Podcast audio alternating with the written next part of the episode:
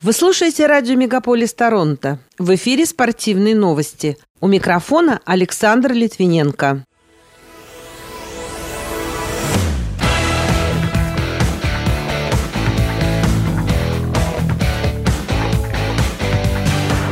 Женская сборная Канады открыла олимпийский отборочный турнир по волейболу победой в пяти сетах. Алексис Галарно победил действующего чемпиона Канады в финале Кубка Дэвиса. Канадцы Эль Нахас и Готье Драбо поднялись на высший пьедестал почета на чемпионате Панам-Океании по дзюдо. Контракт Бобровского попал в список худших в Национальной хоккейной лиге на сезон 2023-2024. Российские спортсмены не будут выступать на азиатских играх в этом году. Эти и другие спортивные события Канады и России в этом выпуске на радио Мегаполис Торонто. В студии для вас работаю я, Александр Литвиненко. Здравствуйте.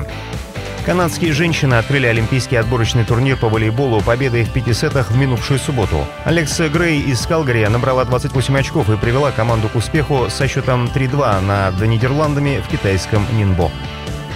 Канадская баскетбольная команда 3 на 3 провела защиту титула в финале женской серии с трех побед подряд в Улан-Баторе, Монголия. Сбалансированная атака и сильные броски с поля позволили одержать победу над хозяевами со счетом 22-17 в первом матче и одержать вверх над Францией 16-14 и Германией 21-13 в группе А. Канада приблизилась к защите своего первого титула в так называемом Кубке мира по теннису среди мужских команд, выйдя в ноябрьскую восьмерку в испанской Малаге. Канаде нужно было выиграть только один из трех матчей в субботу против Чили. Алексис Галарно из Наваля выполнил свою работу в начале первого одиночного поединка на Юнипол-арена. 24-летний спортсмен пробил серию побед своей страны в Болонии до семи подряд, одержав победу над чилийцем Алехандро Табила, родившимся в Торонто, со счетом 6-3-7-6. Сборная Канады продолжила свое впечатляющее выступление на чемпионате Панамерики и Океании по дзюдо в Калгари в прошедшую субботу, завоевав еще четыре медали. Шейзи Эль Нахас и Фрунса Гатье Драпо поднялись на пьедестал почета, в то время как Луи Крибер Ганьон добавил серебро, а Марк Дишон боролся за бронзу в Олимпийском парке Канады.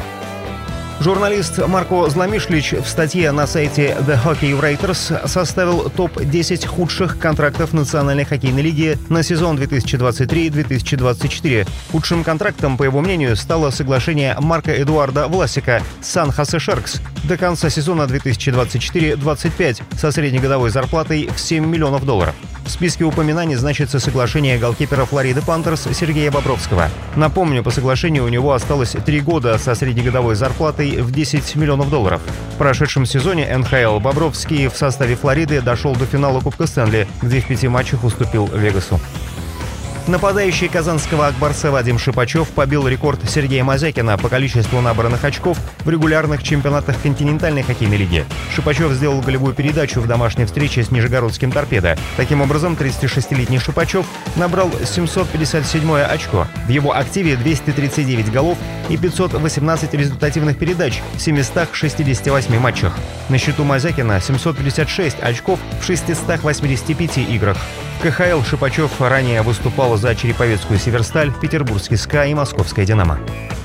Российский боец смешанных единоборств Роман Копылов получил бонус в 50 тысяч долларов за победу над американцем Джошем Фрэмдом в рамках турнира абсолютного бойцовского чемпионата Fight Night 227 в Лас-Вегасе. Схватка закончилась нокаутом во втором раунде. Также бонусы за лучшее выступление вечера получили мексиканцы Рауль Росас-младший, Даниэл Зелхубер и Лупита Гадинес, а также американец Чарли Кэмпбелл.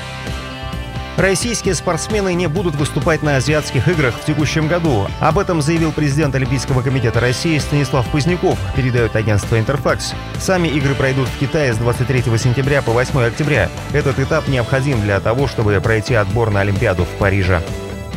Семикратная олимпийская чемпионка по синхронному плаванию Светлана Ромашина высказалась о меняющих гражданство российских спортсменах. Ее слова передают ведомости. Частности, она заявила, что не считает таких атлетов предателями, поскольку хорошо понимает, чем им пришлось жертвовать с самого раннего детства. При этом она подчеркнула, что сама не смогла бы выступать за другую страну, так как для нее это неприемлемо. Ранее Ромашина рассказала, что заметила падение боевого духа целого ряда ведущих спортсменов. Названы избавляющие от переутомления упражнения. Эксперты для достижения лучшего эффекта посоветовали тренироваться 3 или 4 раза в неделю по 30-50 минут, при этом чередуя силовые упражнения и кардионагрузки. Для этого подойдут ходьба, бег и езда на велосипеде. Для домашних занятий рекомендованы отжимания от пола, подтягивания на перекладине, а также приседания и выпады. Пока это все спортивные события, представленные вашему вниманию на радио Мегаполис Торонто. В студии для вас работал Александр Литвиненко. Будьте здоровы и дружите со спортом.